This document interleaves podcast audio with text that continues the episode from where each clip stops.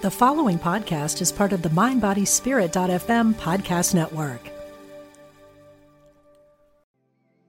Want to fearlessly explore your creative spirit? Join artist Susie K. Edwards for Path of the Butterfly, a weekend workshop at Omega Institute's beautiful campus in Rhinebeck, New York, May 24 through 26. Experiment with a variety of art forms, engage in mindfulness, walking, and silent meditation, and discover a new and free flowing creative vision. This workshop is for beginners and professional artists. Learn more at eomega.org/slash thrive. Support for this show comes from the world famous annual International Yoga Festival in Rishikesh, India. Deepen your practice, explore your soul, and expand your consciousness in the lap of the Himalayas, the birthplace of yoga, with yogis from around the world. Learn more at internationalyogafestival.org. From Spirituality and Health magazine, this is Essential Conversations. Before I introduce our guest, I want to invite you to join me in Nashville, Tennessee, the weekend of March 24 to 26, for a gathering I'm calling Beyond the Parochial it celebrates the publication of my new book, The World Wisdom Bible, an anthology of perennial teachings from the world's religions that I think is an antidote to so much of the madness that is going on in the world of religion today. Our mission is to place a free copy of the World Wisdom Bible next to Gideon Bibles wherever they are found. To learn more about this Move Over Gideon movement, please visit oneriverfoundation.org. That's oneriverfoundation.org and I appreciate you checking it out. Our guest today is Emily Esfahani Smith. She's the author of the new book, The Power of Meaning Crafting a Life That Matters. Emily writes about psychology, culture, and relationships, and her work has appeared in the Wall Street Journal, the New York Times, Time Magazine, The Atlantic, and many other publications. A review of her book appears in the January February issue of Spirituality and Health magazine. Emily Esfahani Smith, welcome to Essential Conversations. It's great to be here with you. Thanks for having me. Well, I appreciate your giving us the next 20 minutes. The book was fascinating. And before we get into it, though, your life seems fascinating. So I want to ask you maybe an odd question. But from what I can tell, and what I understand is you grew up within, and you may still be within the Sufi tradition, but you grew up within Sufism. You went to graduate study in uh, positive psychology, which has sort of been hijacked uh, by the happiness movement. And now you, feel, you find yourself promoting meaning rather than happiness as life's ultimate goal and love as the key to meaning. So, my first question is Do you see a thread running through your life from Sufism to positive psychology to the search for meaning slash love? Well, I well thank thank you for that question. That's so, so, thoughtful. I do think that there is a thread running through it. Um, for for those who may not know, listening in, Sufism is a school of mysticism that's associated with Islam, and one of the main tenets of Sufism is practicing loving kindness and and service to all all all that all that lives. And so I grew up with people who really were just full of love and and practiced love ev- everywhere they could. And, and they were also people who were very much concerned with spiritual pursuits. So the sufis meditated regularly and they were constantly striving to grow closer to god. And i think that that left an impression on me as a child it, it I, I i saw people whose lives were so meaningful and who had clear answers to how to lead a meaningful life. It was it was through love and through remembering God. As I got older, I began to wonder about whether and how you could lead a meaningful life outside of a spiritual system and, and whether that even made sense. And that search first took me to philosophy, which is what I studied in college, and then eventually to psychology and positive psychology, which, as you mentioned, is what I studied in graduate school. So I think the the thread that's running through this is this this concern that I think we all of us share. I don't think I'm unique in in, in having it. Um, this concern with how do we lead a meaningful life? What is a good life, and and how can we apply it to every day? So were you, were you part of a specific Sufi order? Yes. So the probably the most famous Sufi order are the Mevlevis, who are the whirling dervishes uh, that you know we, we, we see kind of in the media every now and then.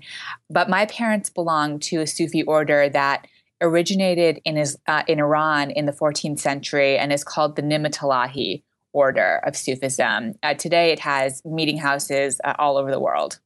Hmm. So, so you actually grew up in this tradition. Are yes. you still practicing in some way? It, it, it's it is still part of my life. Yes. So I just want to clear up, not clear up. I just want to ask one other question about this, and then we will get to the book. But you, you know, talked about, I mean, zikr in a sense, you know, remembering God, and I'm, you know, my ears perked up when you when you said that, and I'm just wondering. I'm, I'm sure other people's did as well. So can you just tell us a little bit about what remembering God means, and, and maybe the practice that you do with regard to it? Absolutely. Sufis in, in this order, they every Thursday and Sunday night, they go to a Sufi house and they meditate for several hours. They sit on the floor, either on their knees or with their legs crossed. And usually, Iranian Sufi, classical Iranian Sufi music is playing in the background. Uh, occasionally, there, there will be poetry that's read. And throughout all of that, they're meditating and focusing on their breath and repeating a name or an attribute of God over and over again in conjunction with the breathing in and the breathing out. And so so that's that's the practice. Okay. So it's it's some similar to to zikrs that I've been to, but it's not there's no circle movement. There's no I've been to the Mevlevi things. I've yes. done some work with Pir Zia and his community. Right. Yeah. There's no. It, it's not. It's not the whirling dervishes. It's more kind of sitting and meditating. Though sometimes there's more. There can be some more movement. All right. Well, we won't go into Sufism because the book is about meaning. uh, and, and I, I want to ask you a question about something you say in the book. You talk about our culture. So I'm assuming our culture means modern or postmodern Western culture is obsessed with happiness, yet yeah. most of us aren't happy. And when I read that, I thought immediately of of uh, Henry David Thoreau in, in Walden somewhere. He says that most of us lead lives of quiet desperation. So, what, what's your sense of that? Are we really just sort of fundamentally unhappy? It's it seems to me fairly undeniable that over the last four or five decades, that rates of depression have been rising. Uh, the suicide rate has been rising. In fact, it reached a 30 year high just last spring. Uh, rates of loneliness are also increasing. And so there does seem to be this, this sense of malaise that's overtaking people. And my argument is that what's causing that malaise is this existential vacuum, as as Viktor Frankl might call it, this um, this hole inside of us that can be that is, must be filled with meaning, with some why to get you know to get us out of bed in the morning, with some purpose, and and that is not there. I think for a number of reasons. One might be the fact that we've been distracted by the happiness frenzy which is telling us that the point and purpose of life is to be happy. And so we focus on that instead of on meaningful pursuits. I think another reason is probably the fact that religion is is no longer as central to public life as it used to be. And that was the default path to meaning for most people across human history. So i think that there is this malaise and i think that it's the it's the the what's causing it is a lack of meaning. So let, us be clear about when you when you say what's causing this is a lack of meaning. So how how should we understand meaning? Meaning, yeah. What do, what do you have in mind? I I take the uh, kind of a psychological approach in in my book, and so the definition that I give of meaning is one that comes from psychology, and this is so this is how psychologists define it. They say that meaning lies in connecting and contributing to something that is greater than the self and beyond the self. And when social scientists ask people whether their lives are meaningful, people say that their lives are meaningful when these three conditions are satisfied. First, uh, they, they feel that their lives have significance and worth. Uh, in other words, they feel that their lives matter. Uh, second, they feel that their lives are driven by a sense of purpose. In other words, they have goals that contribute to the world in some way. And finally, they they conceive of their life as coherent and comprehensible, which means that they don't think of their experiences as random and disconnected, but they see them as part of a greater whole, a narrative, even a story, you could say, about who they are and how they got to be that way and their relationship to the world. So, religion tries to provide those things, right? Religion says you matter. There's a purpose to your life, that things aren't random, there's a coherence to it. And just the way you said, it, it often does that through a story of one hero or another, or one heroine or another, you know, whatever, whatever the religious um, model, you know, is. So, but you're not you're not presenting a religious approach to this. So, it, it, in a sense, are you secularizing? And this is not a criticism. I'm just curious. Are you are you tor- sort of taking a secular approach to what religion has been doing for thousands of years? That's that's one way to put it, and and certainly, I think one of the questions that drove me to write this book was how how can we find meaning out outside of religion? And in my book i so i interviewed a lot, many people from all walks of life and i turned to the social science research and i also turned to the wisdom of of religion of literature of art kind of trying to bring together a whole array of sources to see what what is it that people have in their lives when they say their lives are meaningful? And the four things that came up again and again were a sense of belonging, a purpose, storytelling, and a sense of transcendence. And whether people were, were religious or not, those were the four things they talked about when they talked about whether their lives had meaning. And I mention that because of course, if you look at religion, religion provides those four things. And I would argue that the reason why religion has been such a powerful source of meaning for people across history is because those four pillars of meaning are there as part of it. Want to fearlessly explore your creative spirit? Join artist Susie K. Edwards for Path of the Butterfly, a weekend workshop at Omega Institute's beautiful campus in Rhinebeck, New York, May 24 through 26. Experiment with a variety of art forms, engage in mindfulness, walking, and silent meditation, and discover a new and free flowing creative vision. This workshop is for beginners and professional artists. Learn more at eomega.org/slash thrive. Now, that doesn't mean that you have to be religious to lead a meaningful life because these pillars are things that we can build up whether we're religious or not in our lives. So, belonging, you can find that in your family. Purpose, you can find that in your work. We're all telling stories about our lives all the time. Transcendence, you mentioned Thoreau. He found transcendence in nature, and we can find it in art, in music. So, I, you know, I don't want to say, I think I, I, I, don't really want to say that I'm trying to secularize the pursuit of meaning because I think the question of meaning is ultimately a spiritual question. It deals with kind of our ultimate concerns. But I do think that you can not necessarily be a person of faith and still lead a meaningful life. So I want to ask you to respond to something. Um, and, and, this may not be fair exactly, but uh, it's a quote. As soon as I, I, started reading the book, I thought of, of, of something that uh, Joseph Campbell wrote in The Power of Myth back in 1988. Mm-hmm. So I, I went to look it up. And I think what you're doing is sort of an answer, in a sense, to what, what he's saying. So let me just read you this, this brief quote. Uh, Campbell says, People say that what we're all seeking is meaning.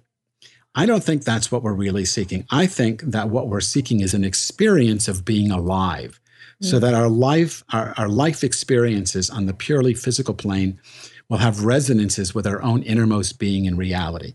So it sounds to me, and so I'm going to so you can really say, yeah, I'm on I'm on the right track or not. Mm-hmm. It sounds to me that you're you're taking this idea uh, uh, and saying that the meaning that you're talking about is not this abstract meaning that he's referring to almost um, what 40 years ago oh my goodness no 30 years ago um, and, and and you're really talking about an experience of meaning through the four you call them the four pillars of meaning but there's a there's an experiential component to this isn't there there is, and I, I definitely think that the the vision of a meaningful life that I'm promoting in my book is an active life. It's a it's a life full of experiences. And Aristotle, who I write a little bit about in my book, talked about the the flourishing life as a life of activity. You're you're you're doing things and you're engaged with the world.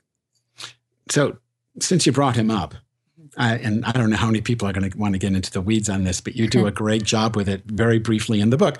Tell us about Aristotle for a second. And, and you said flourishing life. In so many translations, it's uh, happiness, a happy life. But you, you define, I mean, you, you, you take the translation of flourishing. What's the difference between flourishing and happiness? Aristotle said that the the point of the point of life is what he calls eudaimonia. And as you said, many people translate that as happiness, and they take Aristotle to mean that the point of life is to be happy. But actually, Aristotle had really harsh words about that the happy life, what, what he called the, the hedonic life. He said that it was a life for animals and it wasn't, uh, it, it didn't have very much depth.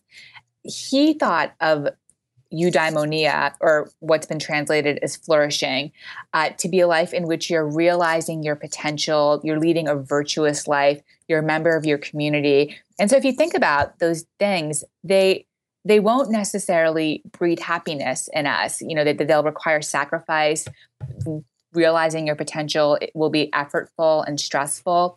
And yet, these are things that he says we should do because they are in themselves good.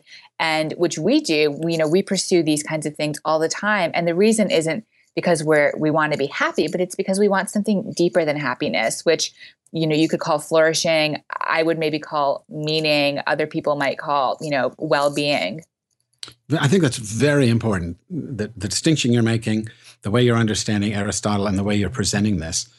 Uh, and i think okay, it's important philosophically. I think it's also important sociologically, politically. So I want to talk about that for a second or ask you about that for a second. It it seems to me, I mean, just take one of the pillars of the four that you mentioned regarding meaning, the pillar of belonging. So one of the things that we saw in the last election is that people are fundamentally tribal. And we belong to these, we have these fierce attachments to different tribes. And the and it turns from which is not necessarily a bad thing being tribal, but when tribal becomes tribalism, and the other is now the devil or the you know we sort of demonize the other, we end up in these incredibly bifurcated in an incredibly bifurcated society. And I'm wondering if you see, or if you can help me understand how your understanding of meaning could take us without without denying the tribal nature of belonging could allow us to belong to uh, you know my my liberal tribe my jewish tribe and at the same time to transcend that limited tribal idea into uh, a national tribe or even a global tribe.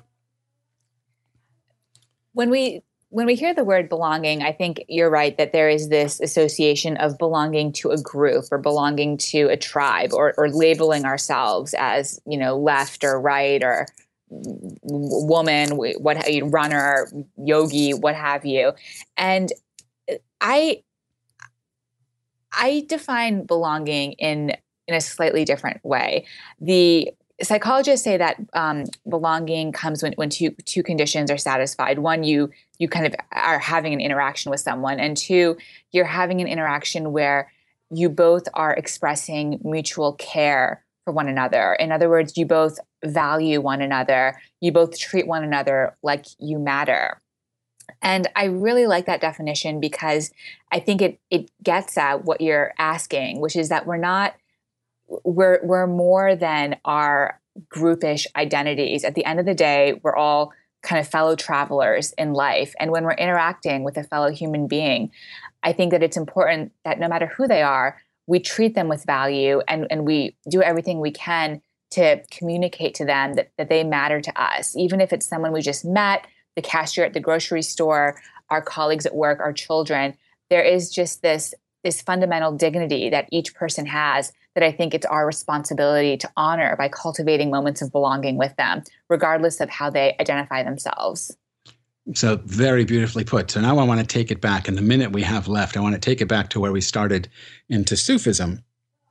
And while you were talking, it occurred to me, and this may not be true of the, the, the school of Sufism in which you were raised, but I was taught, anyway, in the Mevlevi order, that uh, the way they understand La ilaha illallah, there is no God but Allah, there's no God but God, as meaning more than God is simply the only God, but that there's nothing else but that, but Allah, but God, and we're all manifestations of that singular reality.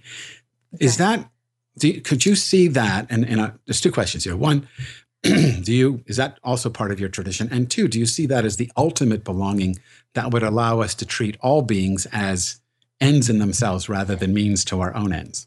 Yes, and and and and yes, yes, and yes. I think that it's it's I, I love this idea and, and you see it not just in Sufism but in all of the great religions of the world that we are we are part of God's creation and we should love all of God's creation because we're part of it and because God in an act of love created us and the rest of the world and I think that that gets back to what you started this show with, which is this concept of love that can that can transcend these barriers that we have, these these labels that we place on ourselves. And if we can just put that at the front and center of our minds, then our our not only will, will our own lives be meaningful, but we can lift others up as well and help them lead more meaningful lives. Amen to that, Sister Emily. Thank you very much. My guest today was Emily Esfahani Smith. She's the author of The Power of Meaning Crafting a Life That Matters. You can learn more about her work at emilyesfahansmith.com, and you can read a review of the book in the January February issue of Spirituality and Health magazine. Emily, thanks so much for being with us on Essential Conversations. It was my pleasure. Thank you for having me. Well, that was our pleasure. Thanks. Support for this show comes from the world famous annual International Yoga Festival in Rishikesh, India. Deepen your practice, explore your soul, and expand your consciousness in the lap of the Himalayas, the birthplace of yoga. And do it with yogis from around the world. Learn more at internationalyogafestival.org. Essential Conversations with Rabbi Rami is a project of Spirituality and Health magazine. Please log in to spiritualityhealth.com to subscribe to the magazine in print or digital formats and download the iTunes app for this podcast. Essential Conversations is produced by Ezra Baker, and our program coordinator and executive producer is Al Matasi. I'm Rabbi Rami. Thanks for listening. We spend a third of our lives sleeping and dreaming, yet most of us have no idea what goes on during that time. I'm Kelly Sullivan Walden, and as a dream expert and best-selling author, I'm here to empower you to mine the gold from your nighttime dreams. Join me on the Kelly Sullivan Walden Show, part of the MindBodySpirit.fm podcast network, available wherever you get your podcasts. Until we meet again, don't take your dreams lying down.